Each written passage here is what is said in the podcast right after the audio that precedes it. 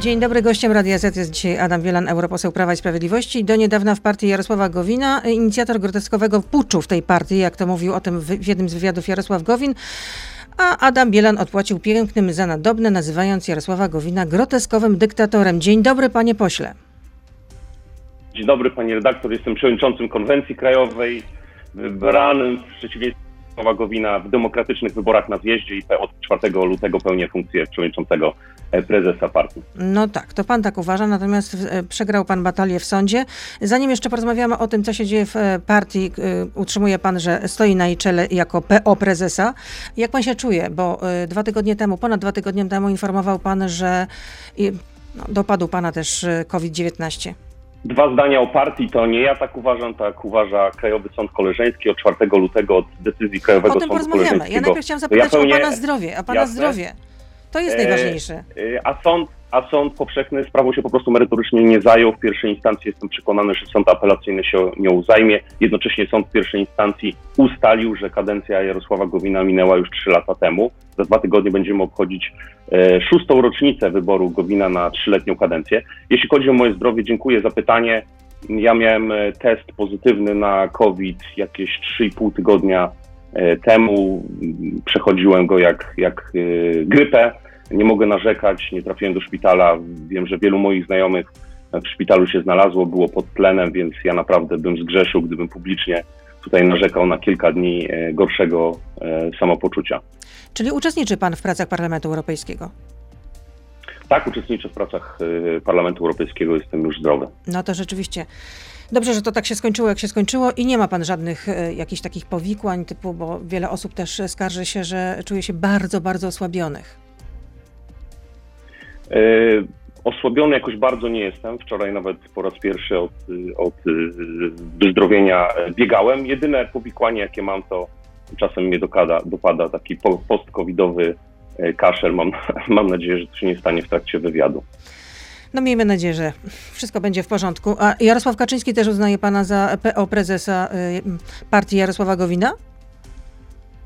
Ja nie chcę wypowiadać się w imieniu Jarosława Kaczyńskiego. Myślę, że e, ani Prawo i Sprawiedliwość, ani e, jakakolwiek inna partia polityczna nie powinny się mieszać do spraw wewnętrznych e, w naszej partii.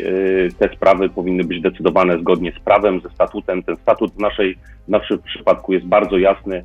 Władze partii są wybierane na trzyletnią kadencję. Ja zostałem wybrany na trzyletnią kadencję w roku 2017 i ta kadencja została przedłużona ze względu na pandemię.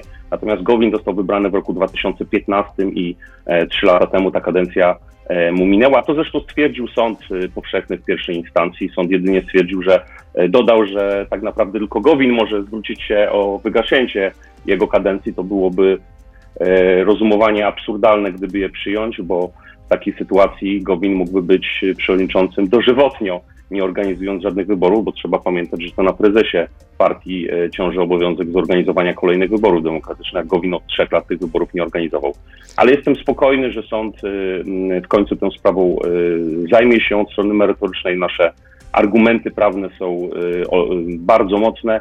Gdyby przyjąć inną interpretację, że szefowie partii mogą w Polsce do, rządzić dożywotnio, to byłoby to oczywiste złamanie zarówno ustawy o partiach politycznych, artykułu 8, jak i konstytucji, bo zarówno konstytucja, jak i ustawa o partiach politycznych mówią wyraźnie, że partie muszą się kierować zasadą demokratyzmu, czyli że muszą być e, wewnętrznie demokratyczne. No ja sądzę, że Jarosław Gowin jest innego zdania niż pan, natomiast e, czeka pan na rozstrzygnięcie sądu apelacyjnego. A kiedy to może nastąpić?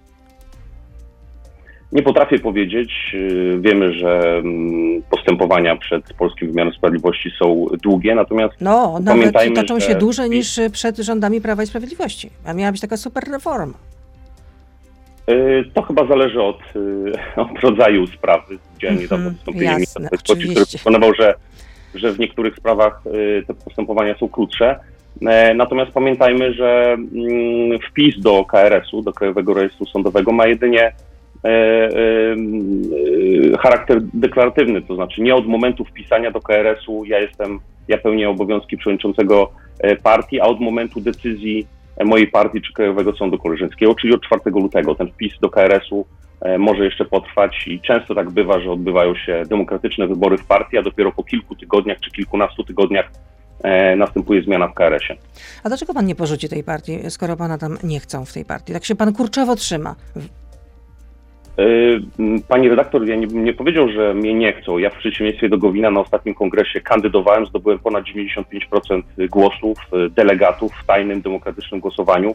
Gowin wtedy y, nie stanął w szranki i zdobyłem, nie chwaląc się, najlepszy wynik wyborczy z wszystkich kandydatów mojej partii. W ostatnich wyborach zdobyłem ponad 200 tysięcy głosów. Tworzę tę partię od samego początku. E, no i to nie ja jestem źródłem problemów zarówno formalnych, związanych z wygaszeniem kadencji e, dotychczasowego prezesa, jak i finansowych. Ja przypomnę, że Państwa Komisja Wyborcza odrzuciła sprawozdanie e, w 2019 roku naszej partii, co uniemożliwia nam przyjęcie subwencji z budżetu państwa. Więc tych problemów formalno-prawnych w porozumieniu narosło bardzo dużo i myślę, że to jest dobry podział obowiązku, żeby Gowin, który pełni w tej chwili funkcję wicepremiera, ministra gospodarki, zajął się walką z pandemią, bo, na, bo to jest praca na nie cały etat, ale na dwa etaty, a nam, ludziom, którzy e, e mają e, obowiązek statutowy e, przeprowadzić proces sanacji, posprzątania e, spraw formalnych, pozwolił przeprowadzić demokratyczne wybory w partii, przeprowadzić kongres, gdy tylko pandemia na to pozwoli. A kto może dołączyć do Jarosława Gowina, do partii Jarosława Gowina, bo podobno cała klasa polityczna plotkuje o transferach do Jarosława Gowina? Wie pani, po ostatnim transferze pani Pawłowskiej, y, współorganizatorki strajków kobiet, zwolenniczki aborcji na życzenie do 12 tygodnia, czy wręcz nawet eutanazji, jak wynika z niektórych jej wypowiedzi, no to kolejnym krokiem y, byłby Janusz Palikot. Zresztą Gowin był w jednej partii z Palikotem przez jakiś czas. Natomiast mówiąc serio, mnie bardziej niepokoją y, wypowiedzi Gowina, który publicznie chce dołączyć z kolei on sam do partii Tuska, bo Gowin dwa tygodnie temu, w czwartek, stojąc obok premiera Mateusza Morawieckiego, powiedział, że chce, żeby porozumienie przystąpiło do Europejskiej Partii Ludowej, partii na czele której stoi, przypomnę, Donald Tusk. Ja myślałem, że współpraca Gowina z Tuskiem jest już zakończona od momentu wyjścia Gowina z Platformy Obywatelskiej. Najwyraźniej Gowin chce ją y, wznowić, ale niech to robi na własny rachunek. Ja nie dopuszczę do tego, żeby moja partia Porozumienie opuściła Zjednoczoną Prawicę i żeby przyłączyła się do Europejskiej Partii Ludowej e, i współpracowała z Donaldem Tuskiem. Naszym miejscem jest y, frakcja Europejskich Konserwatystów i Reformatorów, w której zasiadam i będę wnioskował na najbliższym zarządzie krajowym e, porozumienia, żebyśmy formalnie taki wniosek e, o przystąpienie do Sojuszu Europejskich Konserwatystów i Reformatorów przyjęli. I ostatnie pytanie w części radiowej. Czy będą przyspieszone wybory, gdyby miał pan obstawiać? Nie, jestem przekonany, że tych wyborów nie będzie. Oczywiście zawsze jest taka teoretycznie możliwość. Groziły nam wybory rok temu, wtedy kiedy Gowin w maju próbował zablokować przeprowadzenie wyborów prezydenckich w konstytucyjnym terminie i wówczas, gdyby mu się to udało, gdybyśmy nie mieli prezydenta, e, obowiązki pełniłby wtedy marszałek Sejmu. To jest zresztą analogiczna sytuacja do tego, co się dzieje w porozumieniu, prawda? E, w momencie, kiedy mija kadencja prezydenta, Sąd Najwyższy zbiera się, wygasza jego kadencję i przekazuje obowiązki marszałkowi Sejmu. Dokładnie tak samo jest Słyszałam w takie porównanie, którego pan użył w jednym z wywiadów. Te, te obowiązki przejmuje w takim wypadku przewodniczący konwencji krajowej, którym jestem ja i tylko z tego powodu pełnię obowiązki prezesa do czasu najbliższego kongresu. Ale gdyby Gowinowi to się wtedy udało, nie mielibyśmy prezydenta. No tak, ale rozmawiamy było... o czymś, co już się wydarzyło, natomiast ja pytam o tym, co się może wydarzyć. Pan mówi, że nie będzie przyspieszonych wyborów, tak? Tak mam rozumieć? Wtedy większość posłów porozumienia odważnie że to już było, to już było. Ja pytam, co się może wydarzyć teraz? Jeśli na przykład Krajowy, e, ten e, nie Krajowy Fundusz Odbudowy nie zostanie poparty, również przez Ziobrę, przez Ziobro tego nie poprze, no to co wtedy? Wielko ostatnie zdanie. Sytuacja jest inna, bo mamy wybranego prezydenta na kolejne pięć lat, który stabilizuje również e, sytuację w e, parlamencie. Nie sądzę, żeby powstała jakaś większość przeciwko nam, bo ta większość musiałaby obejmować Grzegorza Brauna, Krzysztofa Bozaka z jednej strony, Adriana Zandberga czy Krzysztofa Śmiszka z drugiej strony. No Nie odpowiedział Pan na moje pytania, musimy kończyć. Naprawdę czas nam się kończy antenowy. Bardzo mi jest przykro z tego powodu, ale tak jest. Adam Bielan, y, europoseł Prawa i Sprawiedliwości z nami zostaje. Jesteśmy na Facebooku i na Radio ZPL. Beata Lubecka, zapraszam. Adam Bielan, europoseł Prawa i Sprawiedliwości, jak twierdzi PO prezesa y, partii Jarosława Gowina jest z nami. No dobrze, to w takim razie proszę dokończyć tę myśl, bo chciałabym od Pana uzyskać takie pytanie, tak albo nie. Czy będą przyspieszone wybory Pana zdaniem, czy nie będzie przyspieszonych wyborów? I dlaczego, jeśli nie będzie, to dlaczego nie będzie? No ja bo jeśli Krajowy Fundusz e, Odbudowy e. zostanie, y, y, nie zostanie poparty, no to co wtedy? No to wtedy rząd powinien podać się do dymisji. Już odpowiadam. Po pierwsze, nie wiem, czy będą wybory, czy nie. Nie mam takich zdolności e, profetycznych.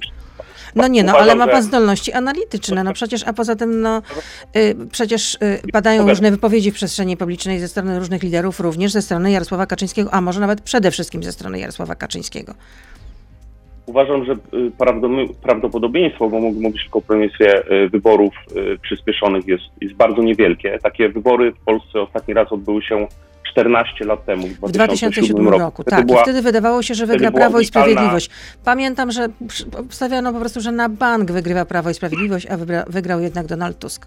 Czyli rozumiem, że Jarosław Kaczyński będzie Nie wiem. unikał tego scenariusza, ponieważ y, może sobie pomyśleć, że, y, że historia lubi się Kampanię powtarzać. Chociaż mówiąc- też jest y, powiedzenie, że nic dwa razy się nie zdarza.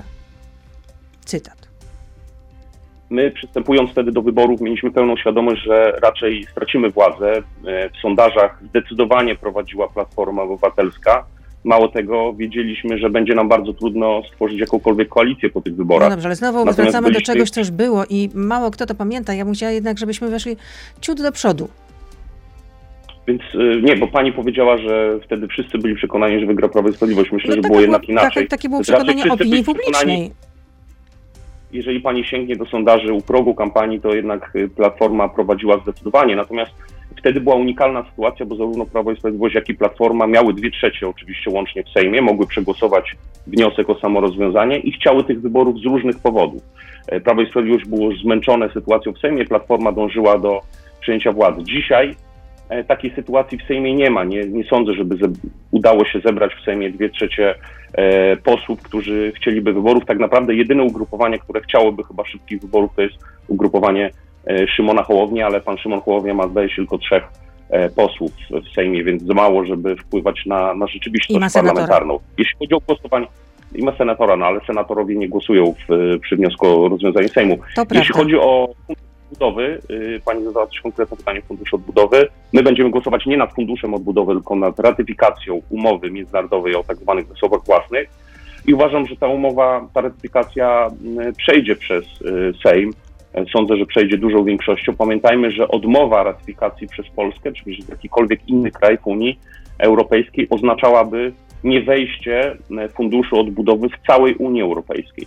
I tutaj nacisk krajów, które najwięcej zyskują na tym funduszu, krajów przede wszystkim południa Europy, m, ale Hiszpanii, Portugalii, Grecji, Włoch, Francji, będzie tak duży również na e, posłów obecnej opozycji, którzy zasiadają w Europejskiej Partii Ludowej czy w, we frakcji socjalistów, że nie sądzę, żeby oni w ostateczności zagłosowali przeciwko, tym bardziej, że ich postulaty dotyczące sposobu podziału tych środków w Polsce nie są wa- zawarte w, we wniosku ratyfikacyjnym, bo Platforma chce, żeby większe środki były dzielone przez samorządy, mniejsze przez rząd, ale to nie nad tym będzie, nie tego będzie dotyczyło głosowanie w Sejmie. Więc ja uważam, że niezależnie od postawy kolegów Solidarnej Polski, ta ratyfikacja y, y, uzyska poparcie w Sejmie. Łukasz pyta, według mediów toczy się wojenka o zawarcie koalicji z Kukizem. Kto ją wygra, PiS y, czy porozumienie? E, Nie ma wojenki o zawarcie koalicji, bo z tego co wiem, Paweł Kupis nie chce zawierać z nikim e, koalicję. Paweł Kupis mówi o em, sprawach programowych, e, o poparciu dla jego ustaw, przedstawił projekty ustaw. E, W zamian za to on jest gotowy popierać e, projekty rządowe. Któryś z wywiadów w zeszłym tygodniu powiedział, że większą moc sprawczą ma Jarosław Jarosław Ka- Kaczyński. Kaczyński niż i- Jarosław i- Gowin. I to prawda. Ja nie wiem, z kim będzie podpisywać jakie dokumenty programowe, natom- natomiast na pewno bez mm, e, porozumienia z liderami Zjednoczonej Prawicy, przede wszystkim z częścią e, PiSu, e, żadna ustawa nie przejdzie w Sejmie. Myślę, że Paweł Kukiz zdaje sobie z tego sprawę. Tomasz pyta, czy członkowie porozumienia Jarosława Gowina Adama Bielana, czyli pana stronnicy, w nagrodę za woltę przeciw Gowinowi otrzymali obietnicę miejsc na listach PiS w wyborach parlamentarnych 2023 lub wcześniejszych, jeśli będą przyspieszone wybory? E, Nie ma porozumienia Jarosława Kaczyńskiego, Adama Bielana, bo ja uważam, że zresztą używanie nazwisk liderów w nazwie partii jest rzeczą kuriozalną i będę dążyć do tego, że w No, ale, najbliższym wcześniej kongresie... pan, ale wcześniej pan E, zwracał uwagę na to Jarosławowi Gowinowi, że powinno się zmienić nazwę partii i po co to, że porozumienie Jarosława Gowina? Zwracałem, zwracałem na to uwagę, tutaj nie ujawnię chyba jakiejś większej tajemnicy, że my pierwotnie nazwaliśmy się y, Polska Razem. To, to był tak, tak, Pamiętam. tak, tak byliśmy na kongresie w 2015 roku, ostatnim kongresie, w którym Gowin wziął udział w demokratycznych wyborach, a później w 2017 roku chcieliśmy zmienić nazwę na Partię Republikańską, ale powstały wtedy w połowie 2017 roku duże zamieszanie związane z nazwą tej partii, kto ma do niej prawo. No i wtedy w ciągu kilkudziesięciu godzin przed kongresem nadzwyczajnym trzeba było wymyślić jakąś nową nazwę i wymyśliliśmy, to chyba nawet sam Jarosław Gowin wymyślił nazwę Porozumienie, a później dodał do tego nazwisko, uzasadniając, że y, jako najbardziej znany polityk Porozumienia mm, Jest będzie lokomotywą pociągową. Y, wiemy, że ostatnie wybory parlamentarne dla Jarosława Gowina nie były szczęśliwe, bo zdobył zaledwie 15 tysięcy głosów. Dość słaby wynik jak na wicepremiera y, rządu, zaledwie 2 promile wszystkich głosów Zjednoczonej Prawicy. No, to są fakty, to są liczby, to nie jest szpila. E, w związku z tym myślę, że e, wpisywanie nazwiska kogokolwiek, a, a, a Jarosława Gowina w szczególności, nie ma już najmniejszego sensu i myślę, że na, na kolejnym kongresie to Dobrze, ale pytanie nie było zmienimy. takie. Czy, pytanie, czy była obietnica, czy, tak, czy była obietnica dla stronników Adama Bielana, że znajdą się na listach Prawa i Sprawiedliwości w wyborach, w następnych wyborach do parlamentu i czy będą to miejsca biorące, bo to też jest ważne. Odpowiadam, już odpowiadam na to pytanie. My mamy podpisany aneks do umowy y, koalicyjnej, zgodnie z którym będziemy mieć na, na listach te same miejsca, e, co w ostatnich wyborach parlamentarnych. W tych samych okręgach te same miejsca, więc ten aneks został wynegocjowany w połowie zeszłego roku, więc dla wszystkich członków porozumienia te miejsca y, są y, tym aneksem zagwarantowane. A pan po raz kolejny będzie startował do Parlamentu Europejskiego? Panie redaktor, mamy rok 2021, początek wyboru do Ale Parlamentu nie sądzę, że pan nie myślał o tym, co się 2024. Nie no, oczywiście, że myślę, tylko czy półtora roku temu, jakbyśmy rozmawiali, w, no może nie, już nie w marcu, ale w lutym, moglibyśmy przewidzieć, y, co się wydarzy w Europie, na świecie w związku z pandemią, jaki to będzie miało wpływ na, na życie społeczne, polityczne. Mm, no, my możemy różne rzeczy planować jako ludzie, ale, ale Pan Bóg się z nas będzie śmiał, yy, nawiązując do znanego powiedzenia. absolutnie nie zastanawia się Pan nad tym, czy będzie Pan startował po raz kolejny do Parlamentu Europejskiego, w co osobiście nie wierzę po prostu. Bo pytam, czy Pan wybierze Parlament się, Europejski, czy, czy Polski się, Parlament? Staram się planować oczywiście, natomiast no, planowanie w polityce aż na dwa czy trzy lata do przodu nie ma większego sensu. Ja przede wszystkim skupiam się na tym, co tu i teraz, na mojej pracy w Parlamencie Europejskim, bo e, przede mną praca nad super ważnymi, e, myślę, że dla internatów w szczególności, raportami tak zwane DCA, DMA, czyli raporty dotyczące rynku usług cyfrowych, w których będziemy decydować innymi o kwestiach wolności w internecie i odpowiedzialności dużych graczy jak Google, Amazon, to, to E, to będą decyzje zapadające w Parlamencie Europejskim w tym roku, jeden chyba z najważniejszych raportów w ogóle w tej kadencji. Dobrze, to czekamy na e, wyniki, czekamy na wyniki, a jak pan mówi, że jest tu i teraz, to chciałabym zapytać, jak pan ocenia działania swojego kolegi, europosła Prawa i Sprawiedliwości Ryszarda Czarneckiego? Według Parlamentu Europejskiego miał wyłudzić pieniądze z tytułu zwrotu kosztów za służbowe podróże e, i ma zwrócić 100 tysięcy euro bezprawnie pobranych środków. Rozmawiałem krótko wczoraj z panem e, posłem Czarneckim na lotnisku. On mówił, że te informacje są e, delikatnie mówiąc nieścisłe, ale nie znam szczegółów. Myślę, że gdyby doszło do, jak to pani powiedziała, wyłudzenia, to byłoby zawiadomienie o popełnieniu przestępstwa. E, natomiast czasem zdarza się tak, że Parlament Europejski nawet po wielu latach koryguje jakieś wypłaty i parlamentarzyści są zmuszeni do ale tutaj sprawę badał unijny organ do spraw nieprawidłowości, jeśli chodzi o finanse publiczne Unii Europejskiej.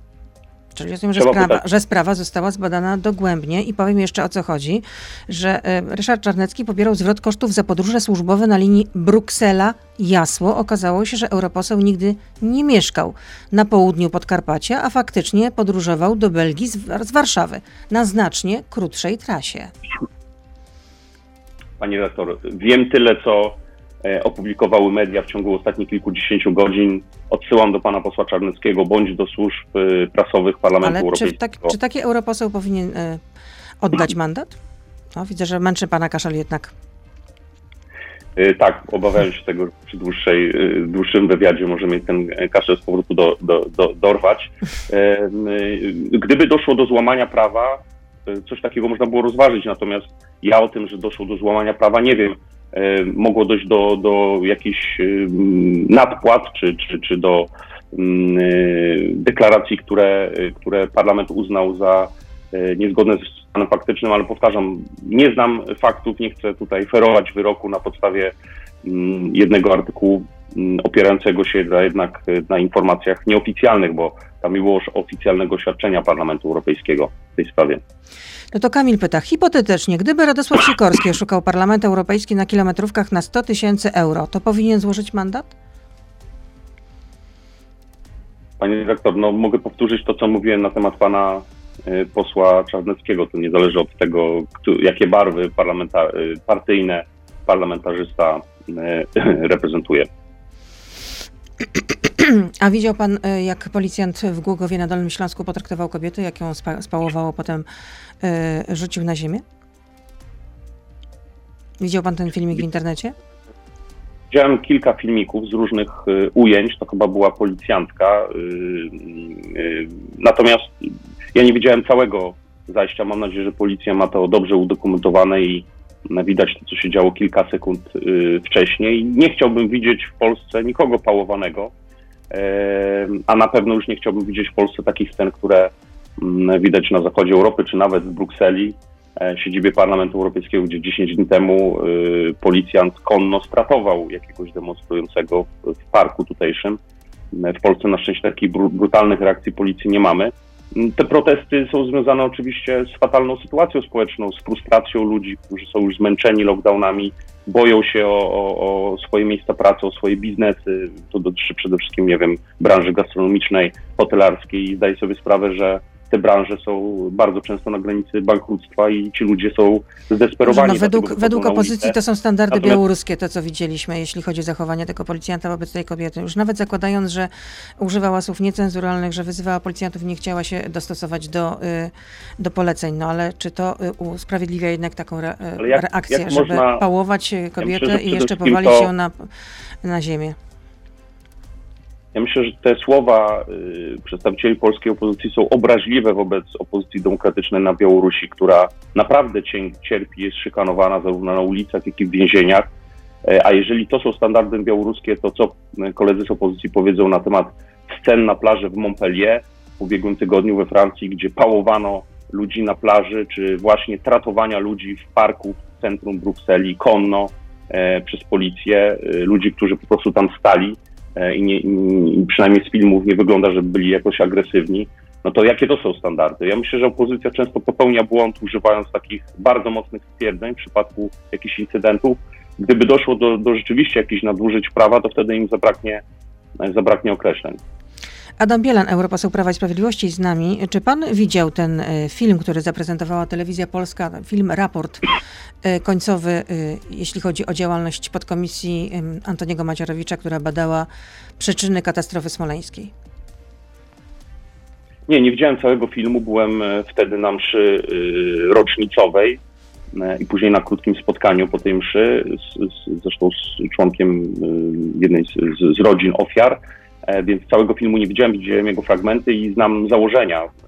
No, że były dwa wybuchy i że stoją za tym e, służby specjalne, rosyjskie służby specjalne. Pan się zgadza z tezą tego raportu? E, dla mnie to, co jest szokujące, jeśli chodzi o te nowe ustalenia, to potwierdzanie przez zagraniczne, rozumiem, renomowane ośrodki badawcze śladów materiałów wybuchowych, bo zdaje się zarówno ośrodek brytyjski, jak i włoski to potwierdził, no to jest trudno wytłumaczalne dla osób, które nie wierzą w, w czy uważają, że to była po prostu katastrofa e, e, e lotnicza. Ja nie mam jakiejś, jakiegoś przekonania co do żadnej z wersji, która była w ostatnich latach Zapytam rozważana. inaczej, czy według Wiem, Pana to był zamach, to co się wydarzyło w, w Smoleńsku? Y, myślę, że zamach nie został wciąż udowodniony, y, nie przedstawiono dowodów na zamach, natomiast ja wiem jedno, że obserwując od lat działania Putina, polityk, który jest w stanie na oczach całego świata mordować lidera opozycji, mówię o Nawalnym, zarówno wcześniej w, w, na Syberii, jak i teraz w więzieniu i cały świat się temu przygląda niewiele można zrobić, e, no, chociaż Niemcy myślę, że mogą zrobić więcej, na przykład blokując w końcu budowę gazociągu, ale, ale Putin morduje tego lidera opozycji na oczach całego świata. Putin stał za y, wysadzeniem w powietrze własnych obywateli w roku 2000, co stanowiło uzasadnienie do wywołania II wojny czeczeńskiej, która z kolei pomogła mu wygrać pierwsze wybory prezydenckie po tym, jak został naznaczony przez Jelcyna. Więc reżim Putina ma na swoim koncie najbardziej, bym powiedział, yy, yy, drastyczne metody yy, dojścia do władzy i utrzymania władzy, więc na pewno jest zdolny do czegoś takiego. Natomiast oczywiście, żeby mówić o zamachu publicznie, y, bo co innego jakbyśmy sobie rozmawiali prywatnie, potrzebne są dowody i z tymi dowodami jest y, problem, przede wszystkim ze względu na to, że u nas wciąż nie ma na terytorium Polski, Polski oryginałów zarówno wraku, jak i czarnej skrzynki. Nie mamy dostępu do no. rozmów no. między kontrolerami. A to miało być takie proste sprowadzenie wraku. Okazało się to o wiele, o wiele trudniejsze, chociaż taki był zarzut wobec e, poprzedników ze strony Prawa i Sprawiedliwości, że e, są nieudolni i potrafią zadbać o to, żeby ten wrak wrócił do Polski. Przy czym chyba kilkanaście razy strona polska wtedy mm, ja zwracała myślę, się o to, żeby ten wrak do Polski wrócił. Natomiast co z tym raportem powinny zrobić polskie władze? Albo co zrobią? Bo wczoraj był pytany o to pan premier, unika odpowiedzi. Tak samo unika odpowiedzi odpowiedzi szef kancelarii premiera Michał Dworczyk. Na razie jest strategia strusia, chowamy głowę w piasek, no ale chyba nie można przy, nad tym przejść do porządku dziennego. Jedno zdanie komentarza, bo pani powiedziała, że to miało być takie proste. Ja przynajmniej myślę, że moi koledzy też nie mówili, że to będzie proste, bo od roku 2012-2013 E, Putin rozpoczął już regularną zimną wojnę. No tak, ale to e, była jedna z obietnic Prawa i Sprawiedliwości, że to na pewno nastąpi, że ten wrak do Polski trafi. No jednak tak się nie stało. Cały czas słyszymy, że dopóty, dopóki tam trwa śledztwo, pewnie będzie trwało nie wiadomo ile i nie wiadomo dokąd, być może do końca świata, to ten wrak w Rosji zostanie. Współczuję panu, że pan kaszle. Pani też pochrypuje, mam nadzieję, że to nic y, groźnego. Nie, no ja to tak już... Ale pani nie przechodziła COVID-u, pani doktor? Nie, na razie nie, na razie nie. nie. I oby tak zostało, dopóty, dopóki nie zostanę tak, zaszczepiona. Życzę dużo zdrowia, życzę dużo wzajemnie, zdrowia. Wzajemnie, e, Panie redaktor, Wracając do... E, ja myślę, że prawo... Jaka powinna być reakcja pytania, polskich władz? Uważam, Prawo i Sprawiedliwość całkowicie słusznie krytykowały zaniechania polskich władz w pierwszych miesiącach po katastrofie, kiedy była zupełnie inna sytuacja geopolityczna. Pamiętajmy, Putin wtedy starał się o względy opinii publicznej Zachodu jeszcze. Putin w 2010 e, był człowiekiem, który nie zerwał praktycznie wszystkich linków z e, Zachodem i wtedy, e, biorąc pod uwagę atmosferę bezpośrednio po katastrofie, była możliwość, żeby go tak mocno przycisnąć, żeby on natychmiast w ciągu paru nastu tygodni oryginały tych dowodów zwrócił. Z każdym miesiącem po katastrofie ta szansa była coraz mniejsza a powtarzam, pod roku 2013-2014, szczególnie po 2015, kiedy my przyjęliśmy władzę, te relacje ze światem zachodu są praktycznie żadne. No, jedyny kraj, który utrzymuje jakieś relacje dobre z Rosją w tej chwili, to są Niemcy, kanclerz Merkel, bo ona buduje po prostu razem z nim najważniejszy projekt energetyczny yy, w karierze Putina, czyli drugą nitkę gazociągu północnego Nord Stream 2. Natomiast yy, ja chciałbym, żeby za naszego życia ta katastrofa została wyjaśniona. Ale ja pytam Mam o raport. nadzieję, że prędzej co, powi później, co powinny zrobić teraz e, polskie władze? No bo jeżeli teza jest tak mocna postawiona w tym raporcie końcowym, e, rodziny smoleńskie nie do końca są zadowolone, nawet te, które sympatyzują z Prawem i Sprawiedliwością, mówiąc, przecież ostatnio się żaliła na antenie z jednej telewizji mama Przemysława Gosiewskiego, że jest rozczarowana tym, co robi Antoni Macierewicz. Natomiast no, co zrobi polski rząd? Co powinien zrobić polski rząd w związku z tym raportem? No na razie to jest film Jedno raport. Zdanie, dokończę, skonkluduję poprzednią odpowiedź.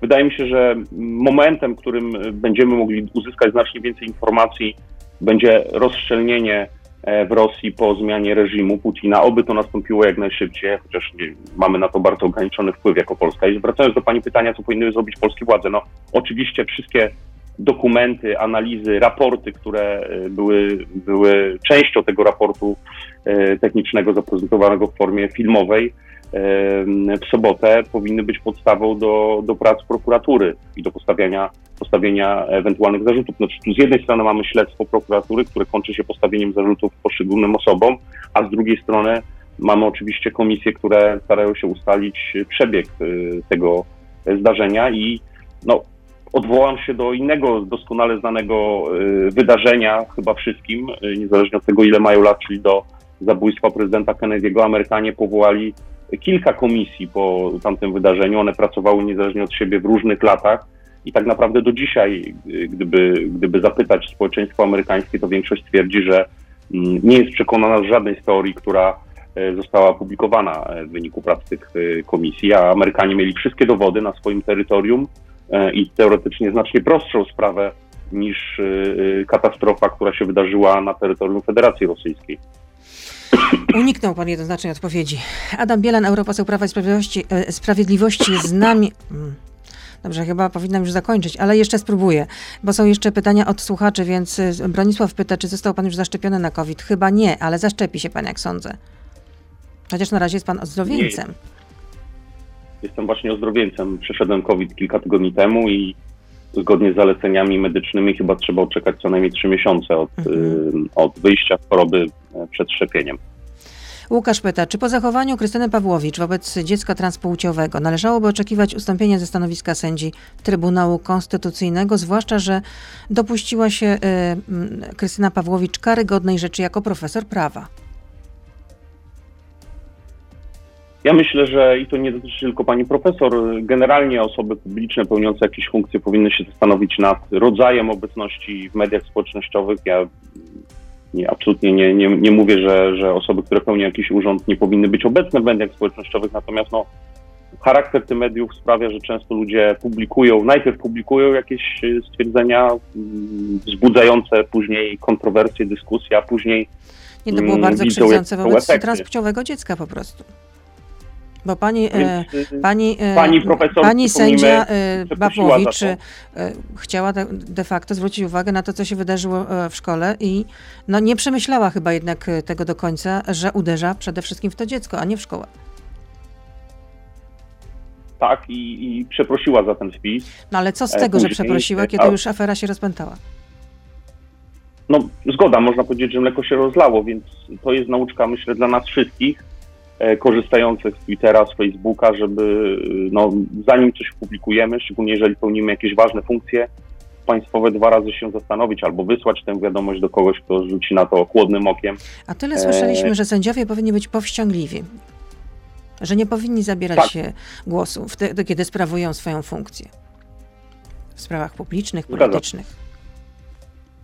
Tak, no, tak słyszeliśmy wiele razy. I co? I nic. Nie, mówimy tutaj o y, członku Trybunału Konstytucyjnego, to jest jednak y, inna funkcja niż w przypadku No ale to też jest sędzia, ale to też jest sędzia, no przepraszam uważam, bardzo. Że, uważam, że sędziowie Trybunału Konstytucyjnego nie, nie muszą komunikować swoich y, poglądów w różnych sprawach, które budzą emocje w Polsce. Mm, I, i, i tutaj powściągliwość w korzystaniu z, w ogóle z mediów, a w szczególności z mediów społecznościowych jest, jest jak najbardziej wskazana. Jakub pyta, jakie ma Pan stanowisko w kwestii tzw. Tak paszportów, paszportów covidowych, o których dyskutuje się coraz e, poważniej e, na forum europejskim? E, to my głosowaliśmy nad raportem, takim generalnym raportem w Parlamencie Europejskim. Ja głosowałem wraz z moją frakcją za. Natomiast oczywiście będzie, będę pilnie się przyglądał szczegółom wprowadzenia tego paszportu. Jeżeli to miało być ułatwienie dla osób, które mają wysoki poziom przeciwciał, czyli są zaszczepione albo są ozdrowieńcami e, i, e, i w związku z tym mogą być przyjęte przez kraje, na przykład podczas wakacji południa Europy, bo to one najbardziej są uzależnione od y, przemysłu turystycznego, ale również wewnątrz e, Polski choćby. W wiadomościach poprzedzających nasz wywiad słyszałem e, wypowiedź Jarosława Gowina, który odpowiada również za turystykę. To nie była jego wypowiedź, ale to, był, e, e, to było przypomnienie tego, czego oczekiwałby, albo jakie propozycje ma Jarosław Gowin. Tak.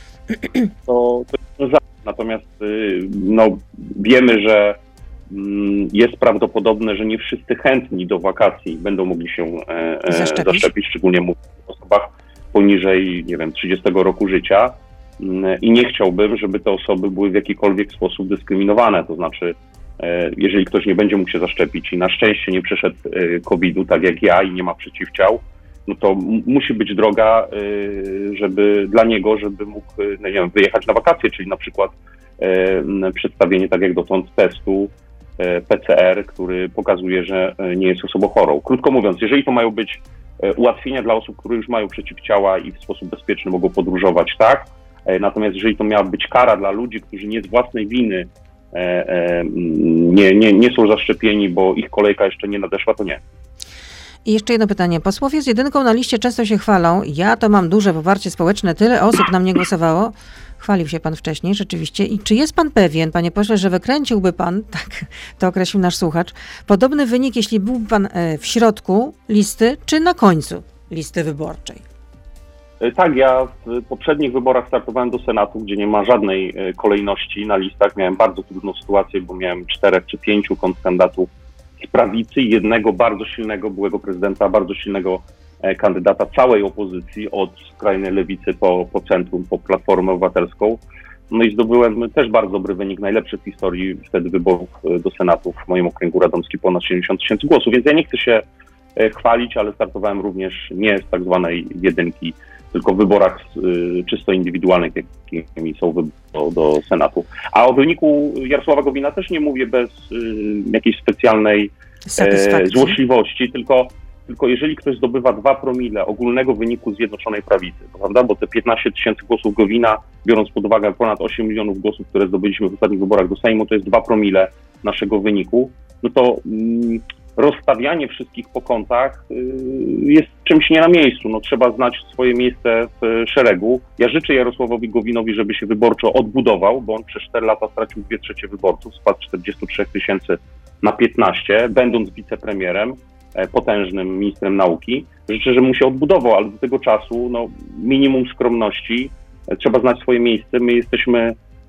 u władzy, dlatego że zagłosowała na, na, nas ponad 8 milionów e, wyborców jako na formację, na obóz zjednoczony. Mamy w nazwie nawet zjednoczenie, więc jeżeli... No teraz to jest tylko z nazwy. No, y, myślę, że nie, mam nadzieję, że nie, że to, to już jest przesadne, no, stwierdzenie, ale... No, biorąc ale, pod uwagę, ale... co się dzieje generalnie i na linii z Solidarną Polską i również na linii z porozumieniem, no to nie wygląda to ja dobrze. No, zjednoczone, zjednoczenie jest tylko z nazwy. To jest jeszcze ostatnie pytanie, pozwolę sobie zadać. Y, odszedł pan z PiSu do PJN. Polska jest najważniejsza. Wyrzucili pana. Teraz porozumienie i Gowin pana nie lubi. Dlaczego obojętnie do jakiej partii oprócz Prawa i Sprawiedliwości pan pójdzie, to są kłopoty? Pyta kolejny słuchacz. Ja formalnie w tej ocenie nie zdążyłem nawet być, bo po dwóch miesiącach rzeczywiście zostałem wypchnięty za skrzywienie propisowskie, e, ale jestem z tego dumny. Osoby, które mnie wtedy wypchnęły z PJN-u, e, Joanna Kluzik-Roskowska, nie wiem czy słuchawie, słuchacze, widzowie pamiętają tę historię, będąc liderem PJN-u, z dnia na dzień przystąpiła do Platformy Obywatelskiej. No, już takiego, takiego kuriozum w historii Pamiętam. partii politycznych, żeby i dowiedzieliśmy się o tym na takiej wielkiej konwencji w Gdańsku Platformy tak. Obywatelskiej, tak. Z przytupem odbyło się y, to przejęcie. Ja się cieszę, że już y, w tamtych y, kompromitacjach nie uczestniczyłem, e, natomiast porozumienie tworzę od samego początku. E, pełniłem funkcję numer dwa jako przewodniczący konwencji krajowej i to nie była moja ambicja, żeby zostać prezesem porozumienia. Ja to traktuję jako przykry obowiązek, bo proszę mi wierzyć, bałagan formalno-prawny, formalno-prawno-finansowy w porozumieniu jest znacznie większy niż opinia publiczna no tak, jest na ten przez tyle lat panu to nie przeszkadzało to nie i nagle zaczęło panu przeszkadzać w tamtym roku. Bardzo często mi przeszkadzało i jeżeli by pani była świadkiem naszych dyskusji wewnętrznych, to bardzo często ja Przypuszczam, że nikt by mnie nie dopuścił do tych dyskusji uwagę, wewnętrznych. No, my, my w ogóle przez, mieliśmy kilka miesięcy w ubiegłym roku, kiedy Jarosław Gowin w ogóle nie zwoływał y, posiedzeń kolegialnych, podejmował decyzje między innymi o próbę y, zmiany marszałka Sejmu na siebie. Y, ale rozumiem, że, ale, ale podsumowując to pytanie, pana odpowiedź, nie czuje się pan troublemakerem? Nie, wręcz przeciwnie. Ja uważam, że działania zmierzające do tego, żeby przestrzegano prawo wewnątrz partii, czyli przestrzegano statutu, przestrzegano ustawy o partiach politycznych, powinny być e, zaleceniem każdego polityka, a szczególnie byłego ministra sprawiedliwości, jakim jest Gowin. No, ja do, my nie domagamy się, Krajowy Sąd Koleżeński, chcę jeszcze raz podkreślić, ja pełnię obowiązki prezesa nie w wyniku jakiejś własnej, indywidualnej decyzji, tylko w wyniku decyzji Krajowego Sądu Koleżeńskiego, w, w, na czele którego stoi doskonały no, ale, prawnik. Ale, ale można jednak powiedzieć, że mamy pewną dwuwładzę. Musimy kończyć, panie pośle. Nasz czas się skończył. Adam Można Bielan. na pewno kadencja, trzyletnia kadencja Jarosława Gowina zaczęła się, się 6 lat temu, a za dwa No tygodnie już będziemy siódmy rok. słyszeliśmy podczas tego kadencji. wywiadu. Bardzo dziękuję. Adam Bielan, europoseł Prawa i Sprawiedliwości, IPO, jak sam Dużo twierdzi, prezesa e, Porozumienia Jarosława Gowina był z nami. Życzę oczywiście zdrowia nieustająco, powrotu do stuprocentowej formy. Dobrego dnia. Dziękuję bardzo. Kłaniam się. To był gość Radia Z. Słuchaj codziennie na playerze i w Radio Z.